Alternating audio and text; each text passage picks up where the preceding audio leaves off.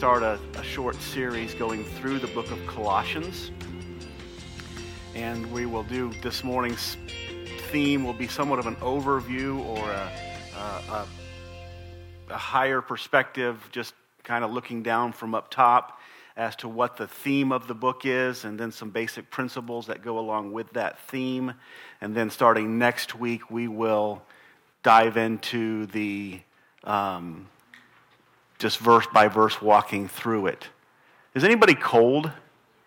Is everybody? Is anybody not cold? Maybe we have, we have two not, three not cold, four not cold. Okay, if we can turn that, maybe is it one? It's beautiful. All right. So we have some not cold, one it's beautiful, and many that are cold. So I feel a little bit cold, and usually I'm not. So I just just, and I also looked out and saw several people going like that. I thought, well, maybe we just need to acknowledge that we're, we're a little bit cold this morning. Um, so let's go ahead and get started in Colossians. And, and again, we're going to look at several passages of Scripture. I wanted to start off by uh, talking a little bit about what a mystery is. I don't know if uh, any of you are like me, but I'm a sucker for a good mystery movie. Uh, my favorite movies, if I ever go on a website to look up a movie, I'm always looking up for the, the thriller section. I, I want a movie that's going to hold my attention till the very end, and uh, those, are, those are my favorite kind of movies. And, you know, my, my family always knows that a, a movie was good when uh, I am completely engulfed in it and I don't know what's going to happen even when the end comes and something, there's a twist of some kind and that twist just grabs my attention and that's the, the best kind of movie. I'm also known in my family as one who will not watch a movie twice. And so if there is a, a movie that I watch twice, you know that it was something that was very, very special to me. So for me, that idea of mystery, something that kind of carries your, your your imagination, your, uh, keeps you on the edge of your seat until the very end of the movie is important to me. And, and, uh, and that is why I think I enjoy the Word of God. And the Word of God is, is full of mystery. it, it is, um, it is packed full of mysteries. And the book of Colossians is, in essence, the unfolding of a mystery. And so when you think about mysteries, the Bible is very clear that not just a few books of the Bible are mysteries, but the whole of the Bible is a mystery. And the New Testament is referred to as a mystery. Let me give you a few passages of Scripture. You have these on your notes, so you don't have to write them down, but you can look them up when you get home. Matthew 13 and verse 11, the Lord uh, says that the, the mystery of the kingdom is only given to a specific group of people. And the mystery of the kingdom is the mystery of the New Testament. In Romans 11, the Bible tells us that we should not be ignorant of the mysteries of the kingdom. 1 Corinthians 4 and verse 1 tells us that we are stewards of these mysteries. 1 Corinthians 15 51 tells us that the resurrection is a mystery. Ephesians 1 9 tells us that God's will is a mystery. Ephesians 6 19 tells us that the gospel is a mystery. 1 Timothy 3:16 tells us that godliness is a mystery. And the book of Revelation as a whole tells us that the end times are a mystery. So it's all a mystery. It's all meant to keep our attention, to keep us on the edge of our seats, to keep us pressing for more, keep us studying and, and, uh, and looking at the details and trying to get more of what is there. That's what a mystery does. And if you watch it a second time, it's because you didn't get all of the details of the first. One of the movies that has completely baffled me, I don't know if you like movies, but the movie Tenet. Anybody have watched the movie? It's like Tenet, 10 and 10 backwards. It's, and if you've watched that movie, but I cannot understand that movie. I've watched it several times and it still doesn't click in my mind. It's like, how does all that happen? And if it doesn't have a logical explanation, then I don't want to watch it. And so it doesn't fit into my mind. I don't comprehend it or understand it. It's a mystery to me. And so is the Word of God. The Word of God is a mystery. It's the unfolding of a mystery, but it is a mystery. Now, this term is used all throughout the New Testament, as I mentioned to you earlier. It simply means hidden things, things that are secret or not obvious to someone's understanding. The Webster's Dictionary defines it as something that is not understood or something that is beyond understanding or something that is beyond our ability to understand or comprehend. The Bible defines it in 1 Corinthians 2 and verse 14 and says it this way The natural man does not accept the things that are of the Spirit of God, for they are folly to him, and he is not able to understand them because they are spiritually discerned. In other words, the natural man is, is not able to understand the things that are of the Spirit of God. It's impossible for them to understand because they are mysteries to them. The spiritual things are mysteries to the carnal mind. The spiritual things are mysteries to the natural mind. This is why someone can pick up the Word of God and open it and, under, and, and, and read it and not understand any of the truths that are there that are, that are within the Word of God. This is how somebody can pick up the Word of God and have it not impact their life.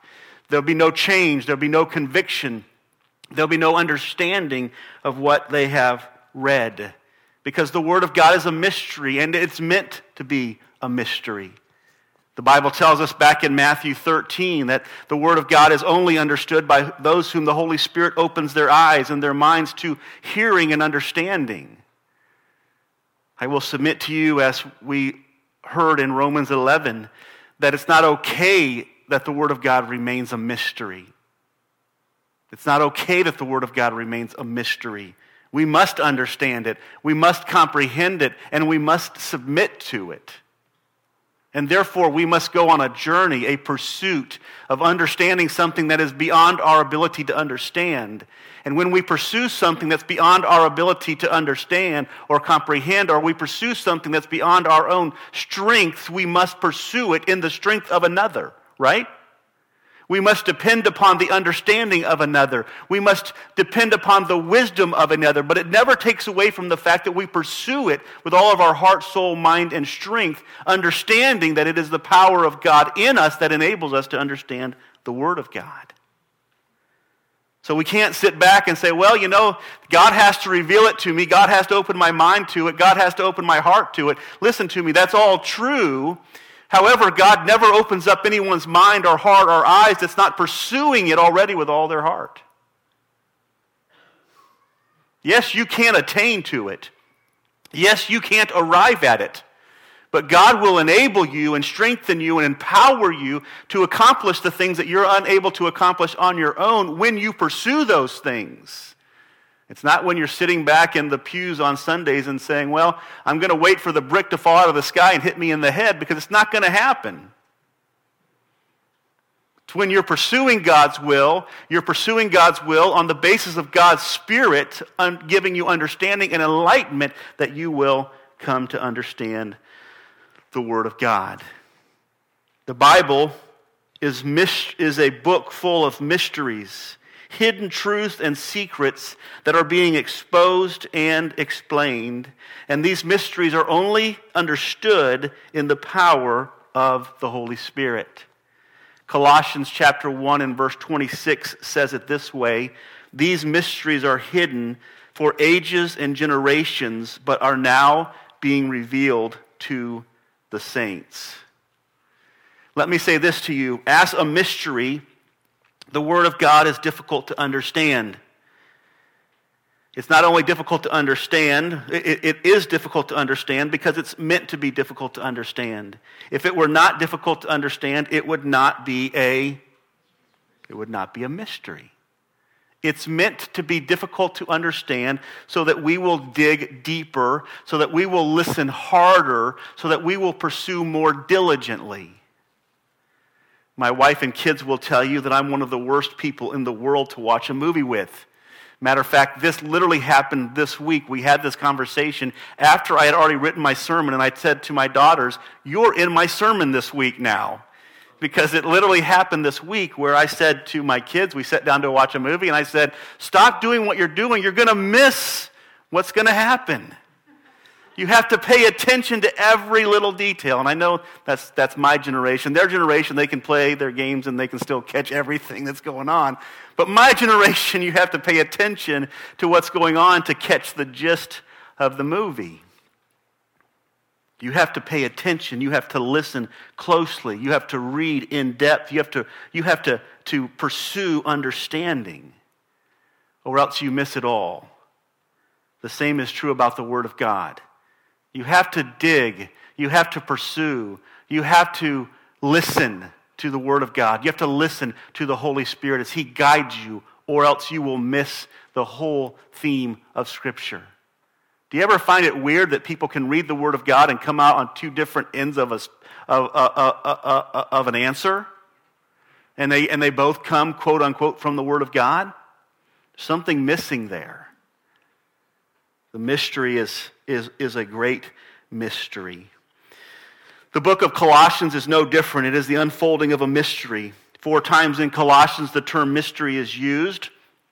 And its parallel book, which Michael read out of this morning, is the book of Ephesians. Its parallel book, the book of Ephesians, the word mystery is used six times. If you want to take some time as we go through this study to look at the book of Ephesians side by side with Colossians, you will see the connectedness of these mysteries. My aim this morning is simple it is to explain to you the attributes of the mystery, and these are your points if you want to write them down now. It is to explain to you the attributes of the mystery, the announcement of the mystery, and the accessing of this mystery. And the goal is that you would be able to embrace the mystery of the Word of God and that it will bring forth salvation in your life and transformation. That is truly what the mystery is meant to do. As you understand the mysteries of God's Word, you experience deliverance. And it's not just, uh, Ron made a comment this morning when he was, when he was leading worship to the effect of how the truth changed our lives. Our lives are no longer a wreck anymore, are no longer a mess anymore, are no longer chaotic anymore because of what Christ does. Amen? And I, I looked over at my wife and I said, I wonder if that's really true. Because that's a truth, isn't it? We get that what Ron said is a truth, but when we look at our lives, is our life still chaotic? Is our life still, um, is our life still a mess? So, is the power of Christ really impacting, truly impacting our, our lives? Is it impacting how we walk, how we live, how we interact, how we have relationships, how we treat our children, how we treat our, our better half? Is it really impacting us, or is it, is it just information? Because truly, the mysteries of God's Word, as they unfold, are meant to change us. They're meant to transform us. They're meant to make us into new people so that we're not the same people anymore. And my hope is by the time we're done looking at Colossians that we will, we will see that. Seriously. Colossians is a powerful admonition for us to walk in light of what we know. It's not just that you know the truth, but it's that you live it. It's that you live that truth that you walk in that truth. And so, my goal this morning is to uh, explain to you what this mystery is, tell you how we hear of it, and then uh, admonish you on how you can access it. And then, the, throughout the next few weeks, we'll unfold it for you.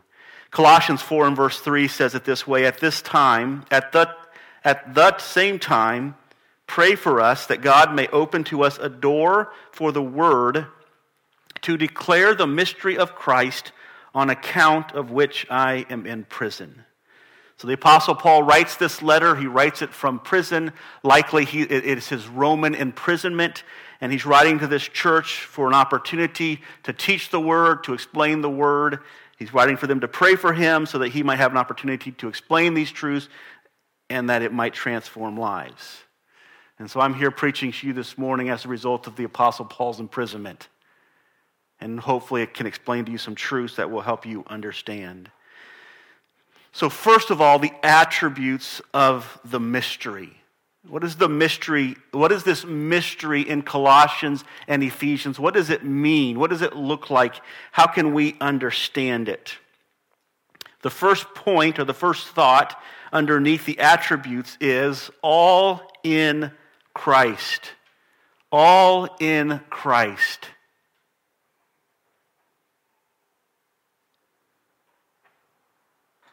All in Christ.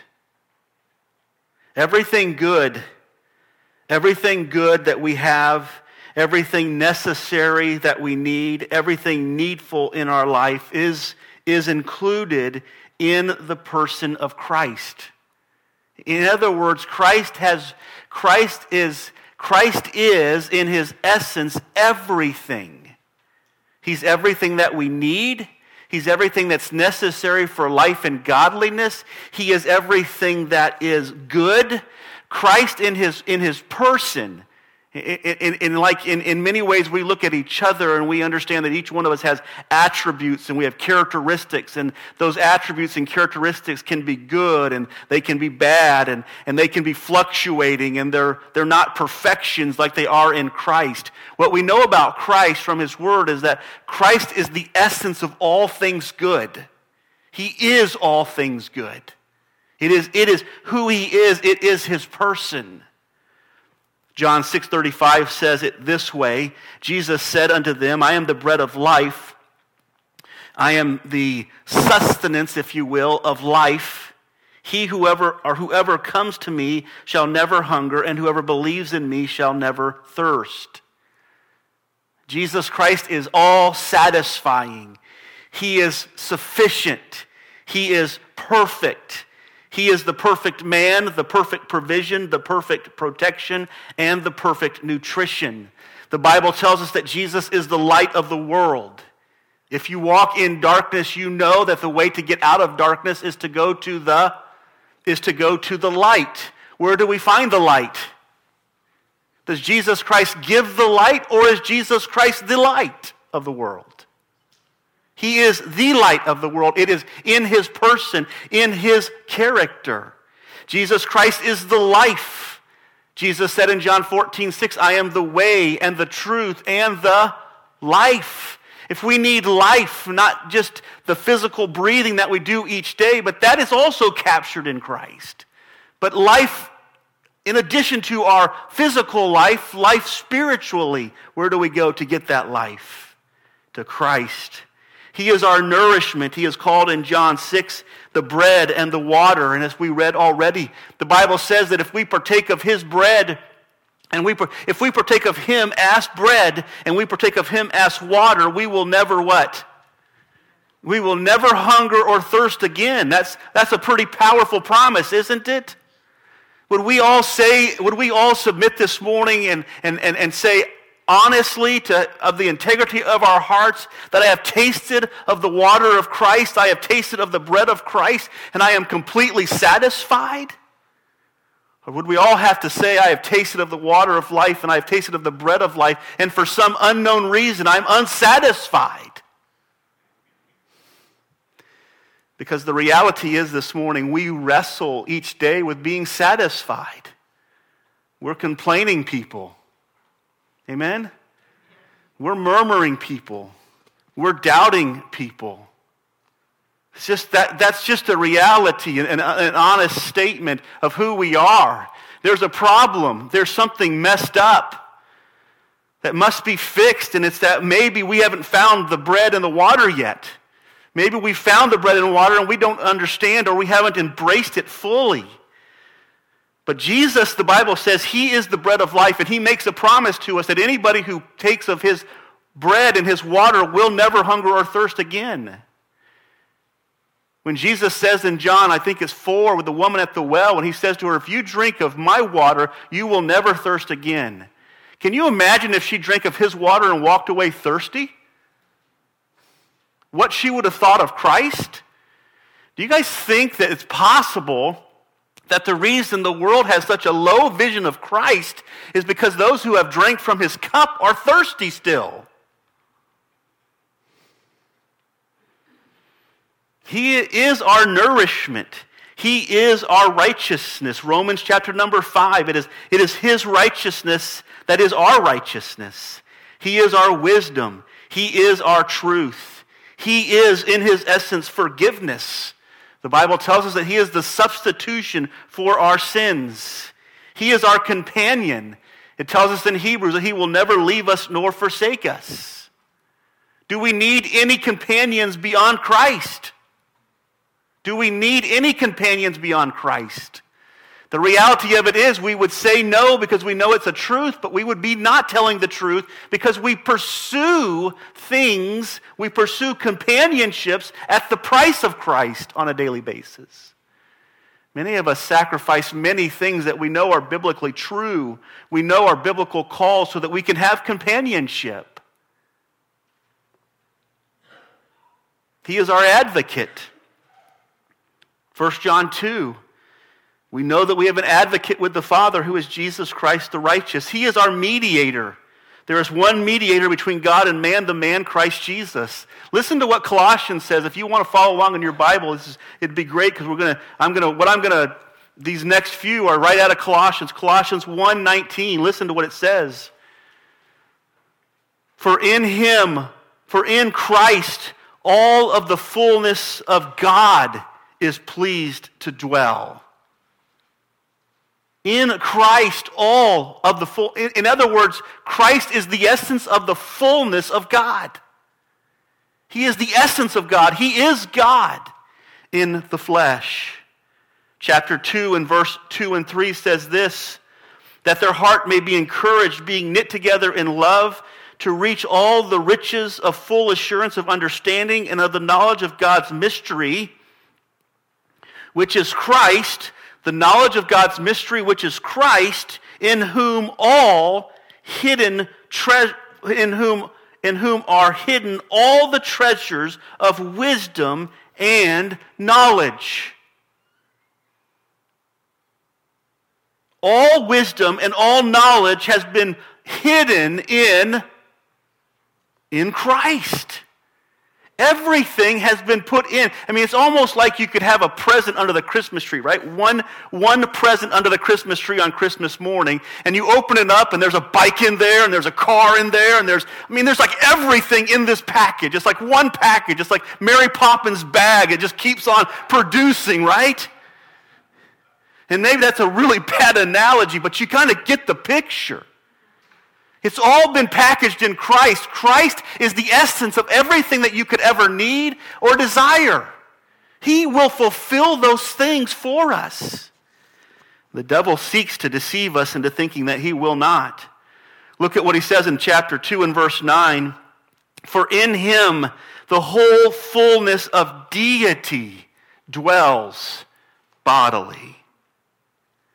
Chapter 3 and verse 11. Here, there, is not Greek nor Jew, circumcision or uncircumcision, barbarian, Scythian, slave, free. Watch this. Don't read the rest. I'm going to read just a part of it. But Christ is all.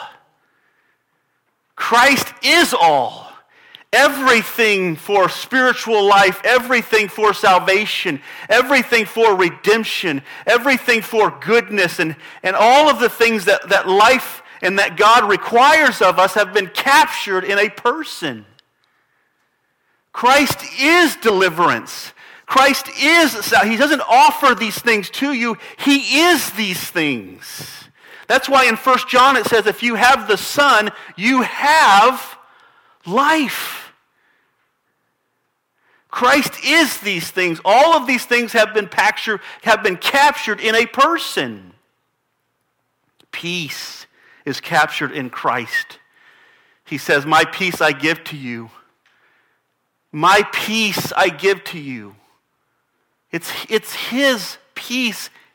It's His peace. It's His. So, the first thing that we have to understand about this mystery is that everything has been captured in a person. Everything good, everything righteous, and everything perfect. It is all in Christ. The second principle of this mystery, or the second attribute of this mystery, is Christ in you. So we know that everything good and everything righteous and everything necessary to, to have favor with God is captured in a person. It's captured in Christ. Can we have any of those things without Christ? We can't, can we? It must come through Christ because he is the essence of these things. So the second part of the principle is, is Christ must be in us. Listen to what he says in John 14. And I will ask the Father, and he will give you another comforter to be with you forever, even the Spirit of truth, which is also the Spirit of Christ, whom the world cannot receive because it neither sees him nor knows him. You know him, for he dwells with you and will be. What's the last two words? He will be in you. This is the promise of the indwelling Holy Spirit. The Bible says that when a person comes to faith in Christ, the Spirit of God or the Spirit of Christ comes to live inside of them. And when the Spirit of Christ comes to live inside of them, what does he bring with him? What does Christ bring with him when he comes to live inside of you? All. Just all. Christ comes to live in you and he brings everything with him that you need to be pleasing to God. Matter of fact, let me say it this way Christ makes you pleasing to God on his merits and the fact that he dwells within you. Christ's indwelling spirit, and not just that, but Christ's imparting spirit. When Christ takes residence in your heart, he brings with him all of his benefits.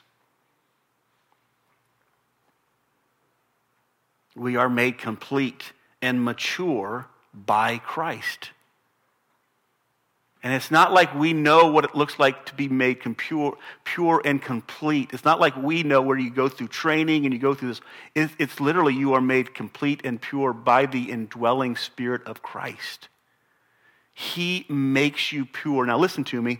It's going to be very important that you stay the next few weeks and hear the rest of the message because he calls them to some extraordinary, transformative lifestyles. But what he says is it's not so that you can be in favor with God, it's because you are favor with, in favor with God.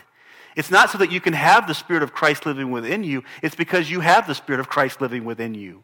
In other words, Christ has made a change inside of you that it needs to be made outside of you. This is not a, this is not a licensed book.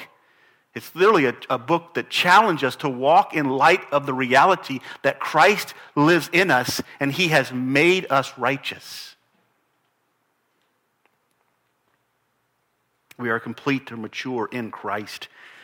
Here we go again, Colossians, if you're following along in the book.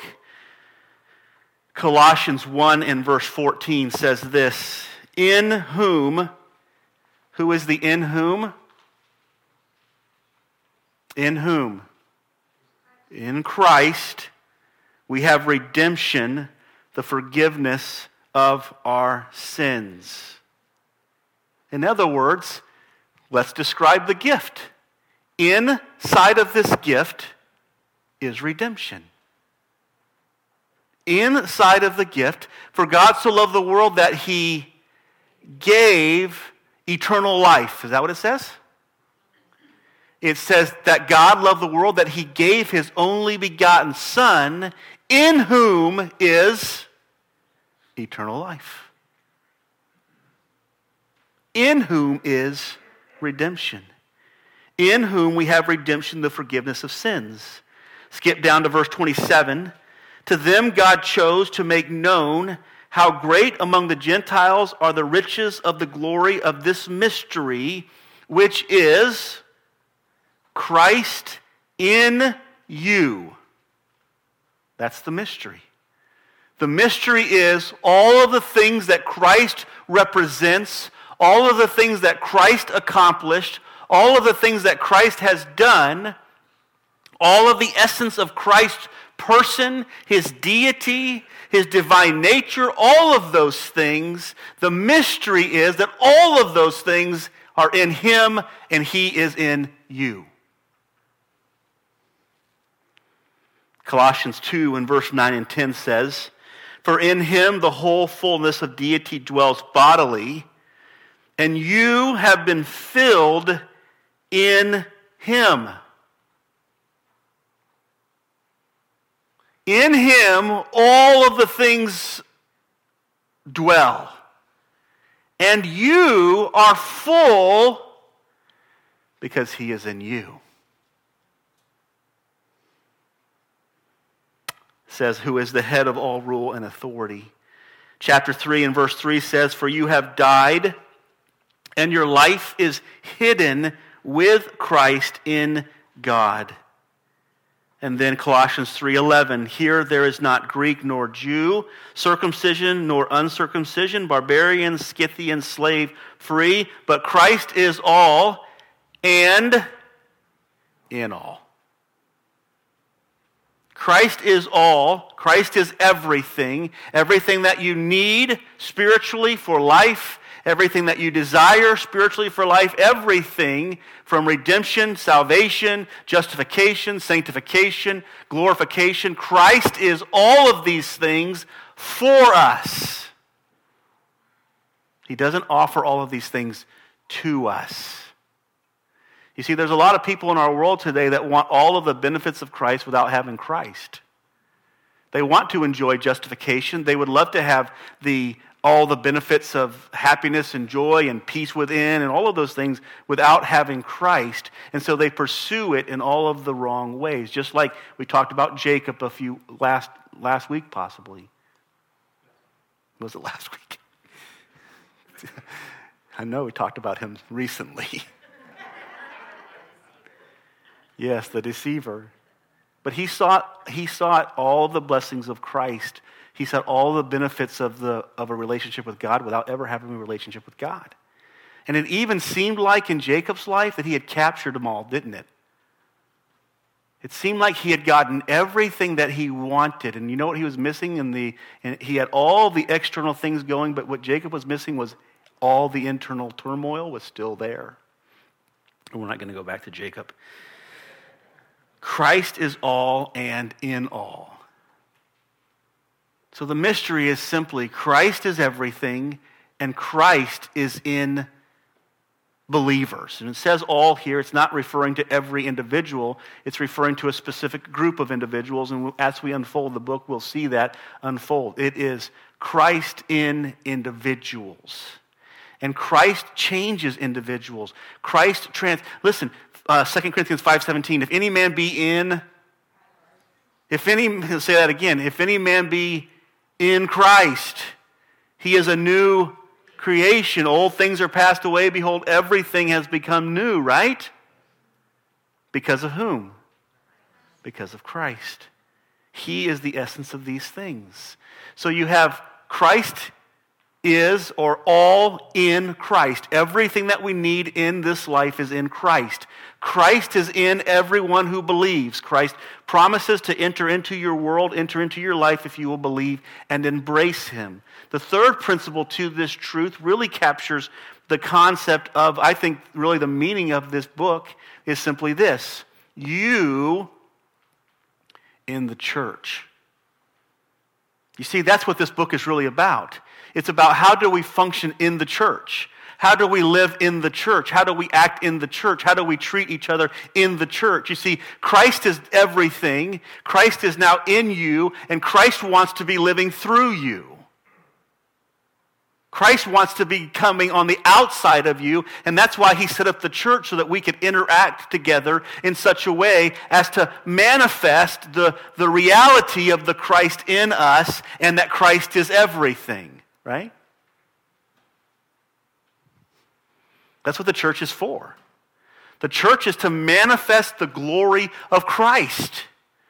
And it's to show the world how satisfying Christ is, or to show the world how dissatisfying Christ is, as many churches do today.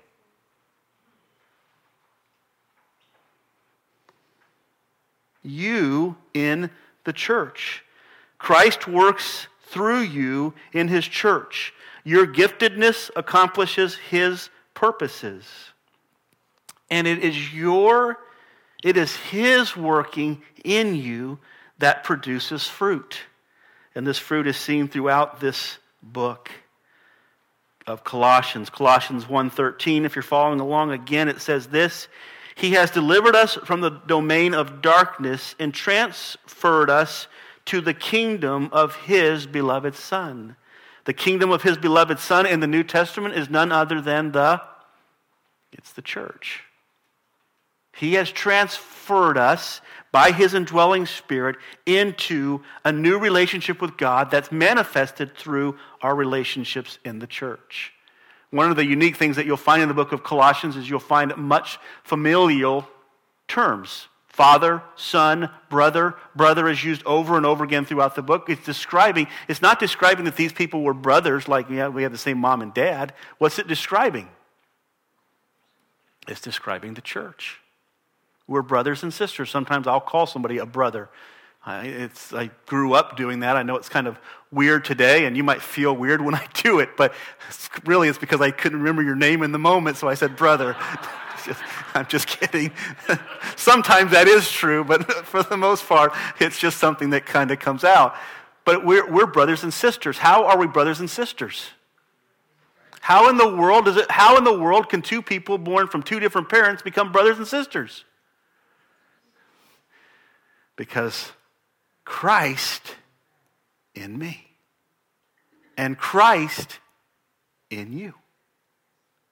And now we are brothers and sisters.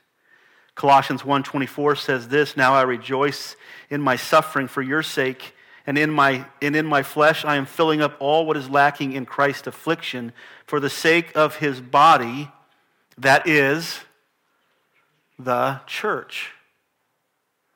So we're the body of Christ, which means, which means where is Christ? He's in us. His presence in us, and we are his body. And we work out, you know, the, the, the song that they, I think there's a song out there, we are his hands, and we are his feet, and we accomplish his works. That is Christ in us, in the church, and through the church. So Christ in the mystery is simple. Christ is everything. Christ is in you, and you're in the church. That's the mystery. And then there are some products of that, and we'll look at those throughout the, the, the next several weeks. Let, us look number two. And, and if, for, time's sake, I won't read this, but um, Colossians 3 15 through 17 is, um, again, just confirms the, uh, the fact that we are put into the church as a representation of Christ or the body of Christ. The second thing is the announcement of this mystery. Where do we hear about this mystery? How do we understand this mystery? The mystery is exposed to us in the gospel. The Word of God, the, the gospel of Christ, has been given to us so that we can understand this mystery. It, it, it is literally the gospel explained and understood. It is proclaimed in the gospel. The gospel is simple that we, the, the gospel is simply that we benefit from having Christ. That is the gospel. When you think about the death, resurrection, and the, the death and resurrection of Christ, that, that is the gospel, 1 Corinthians 15, that this is the gospel, that Christ died for our sins according to the scriptures, that he was buried, and that he rose again the third day according to the scriptures, and that he was seen by 500. That is, that is the gospel, right? That is the gospel of Christ. And what that is, and what that means is that once Christ is in you, once Christ indwells you, all of the things that he accomplished become yours. His death becomes your death. His resurrection becomes your resurrection. His life becomes your life. His power becomes your power. When Christ lives in you, all of the benefits of having, of the person of Christ come to live inside of you. That is the gospel. The gospel isn't that you bring something to the table and make an exchange with God. You give him this and he gives you this and you, you kind of meet in the middle and it's, it's all good. The gospel is that Christ and everything that he has accomplished and everything that he does becomes credited to you on the basis of the fact that he lives inside of you. So, really, when God blesses his children, when God honors his children, when God rewards his children, what is he seeing about his children that makes him do all of those things? What's he seeing? Christ. He loves Christ. God loves Christ. And because Christ is in every believer's heart, God loves you. See, you never think that God loves us because we bring some kind of, of value to the table. God loves us because of Christ in us. This will humble us, right? Because we often want to think of how great we are and therefore God loves us. God couldn't do without us, right? Well, that's, the, that's not biblical theology. God could do without us. He loves us because of, because of Christ. He blesses us because of Christ. His death becomes our death, His resurrection, our resurrection, His life, our life. His reward and His inheritance become our reward and our inheritance. The Bible even says that we are co inheritors with Christ. How do we become co inheritors with Christ? Is, Christ, is, God, is, is God the Father Christ Father? Is He? Is the Father Christ Father? Yes not getting a lot of response here, so you probably think I'm asking a question that's. No, it's not a trick question. God the Father is Christ's Father. So that means, as an inheritor, Christ is an inheritor. Whose inheritance does he have? He has God's inheritance. And if we are co heirs with him, whose inheritance do we have?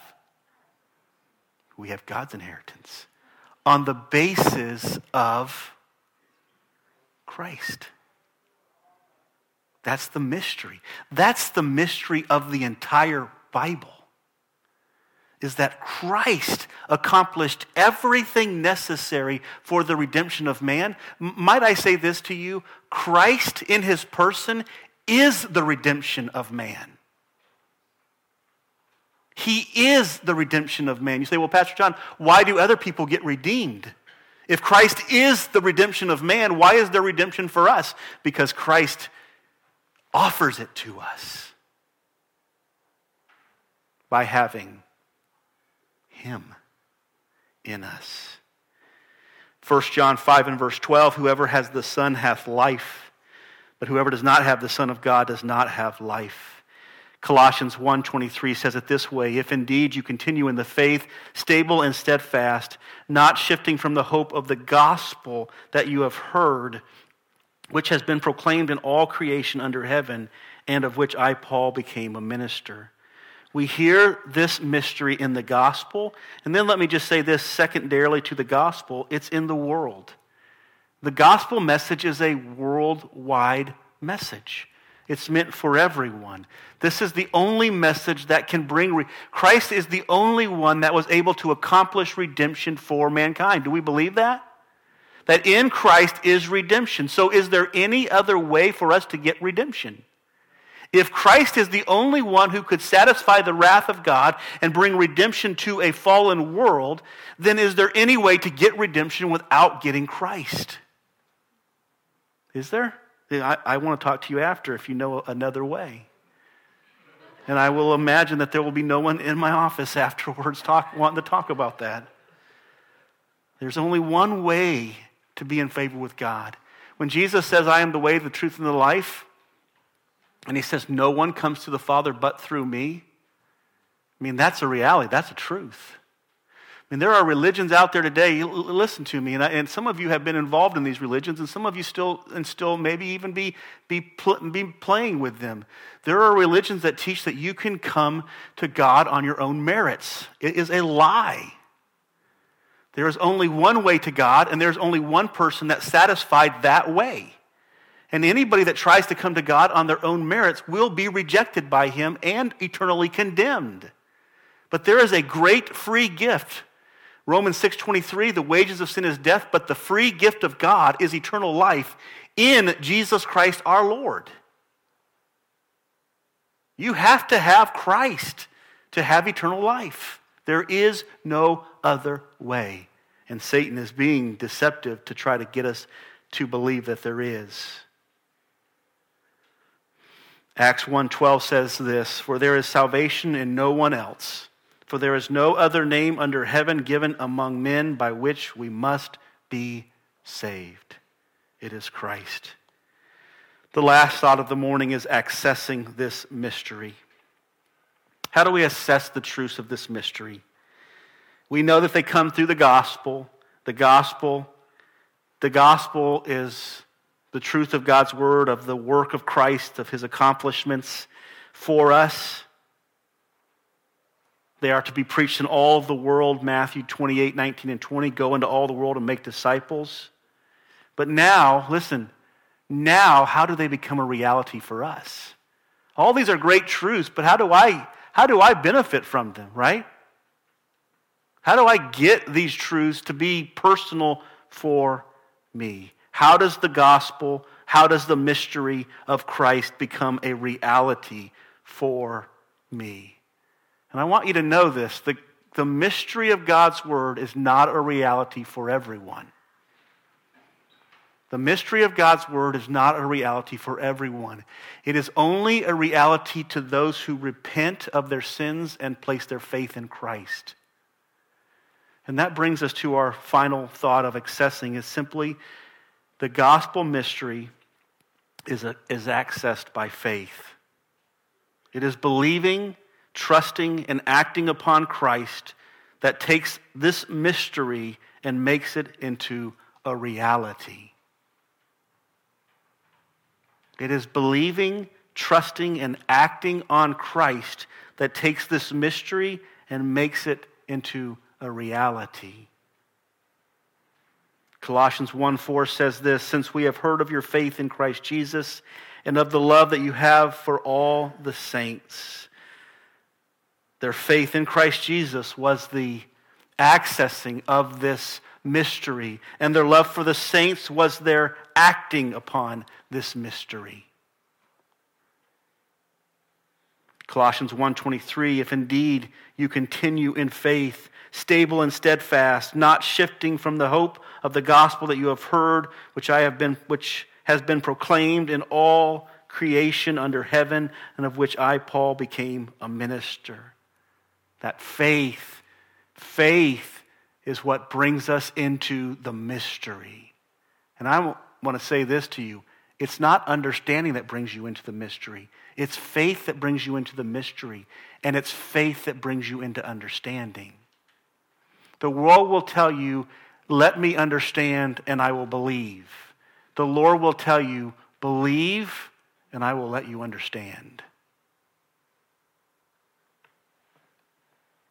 I, I, I will assure you this morning if you will give your heart to Christ if you will embrace Him as your Lord and Savior and you will commit yourself to Him, your life will change and it will change for the good. It won't be easy. It never is easy, but it will change for the good. And you will look back on this day one day into the future, 10 years from now, 20 years from now. You will look back on this day and you will say, Thank God I placed my faith in Christ. But if you turn your back on Christ and you say, I'm going to find my own way, I'm going to find an alternative way, Hebrews 10 says, Those who continue to walk in sin after hearing the truth, there remains no sacrifice for their sins. In other words, when you reject the gospel and determine your own way, there is no hope for you. There is only one hope, and that hope is a person. And that person is the way, the truth, and the life. And that person is redemption. And that person is grace. And that person is goodness. And it is by having that person that you have all of the things that that person brings. It's almost like a marriage, isn't it? When you get married, you all of a sudden you become a part of another person. And you benefit from all of the things that they bring to the table right? And then you also have to deal with all the things that they bring to the table, right? In marriage, it's two imperfect people coming together. With Christ, it's, it's all benefit. It's all benefit and blessing.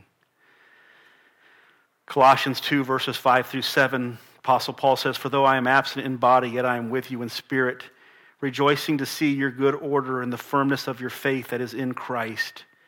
Therefore, as you've received Christ Jesus the Lord, so walk in him, rooted and built up in him, and established in the faith, just as you were taught, abounding in thanksgiving. First John or John 1:12 says this, but all who would who did receive him, who believed in his name, he gave the rights to become the children of God. The rest of the book of Colossians flows from these truths.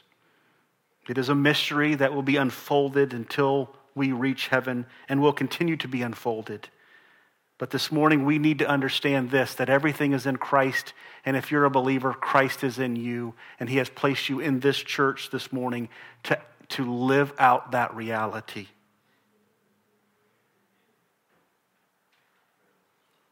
If you're here with us this morning and you're not a follower of Christ and you've never embraced Him as your Lord and Savior, and you know that, I'm not talking about an intellectual consent. I'm not talking about the fact that you might know the truth in your mind. I'm literally talking about the fact that you have poured your heart into Christ, that He is everything to you,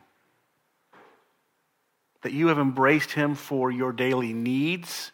You've embraced Him as your, as your redemption, as your nur. You've embraced Him in all ways. Christ is everything. You believe that? If you're here and you haven't embraced that, my encouragement to you is that you embrace that truth. You say, Pastor John, I don't understand it. Well, good. I'm glad to hear that. Join the club. Right? But you can still partake in it. You can still believe it to be true. And as you start to walk in it, I believe that God will give you understanding of it. If you are here this morning trusting in Christ as your Savior,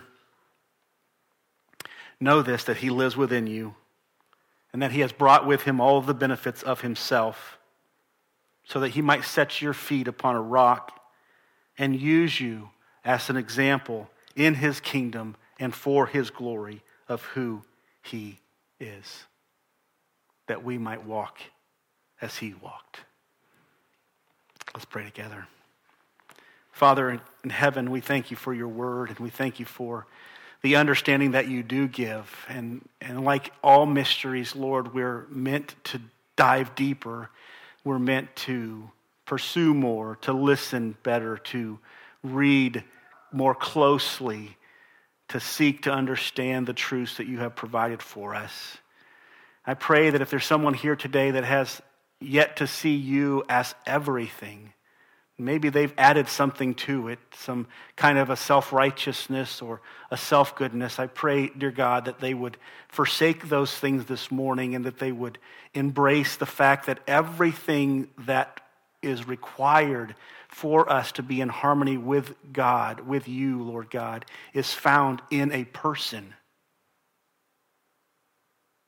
That they might, by faith, embrace that truth and let it transform them. For those of us, Lord God, that, Lord, have embraced these truths, help us to live in light of them, to live boldly, to live freely, to live sacrificially, and to live to bring you the glory. We love you this morning. Thank you for making us a part of your family. In Christ's name.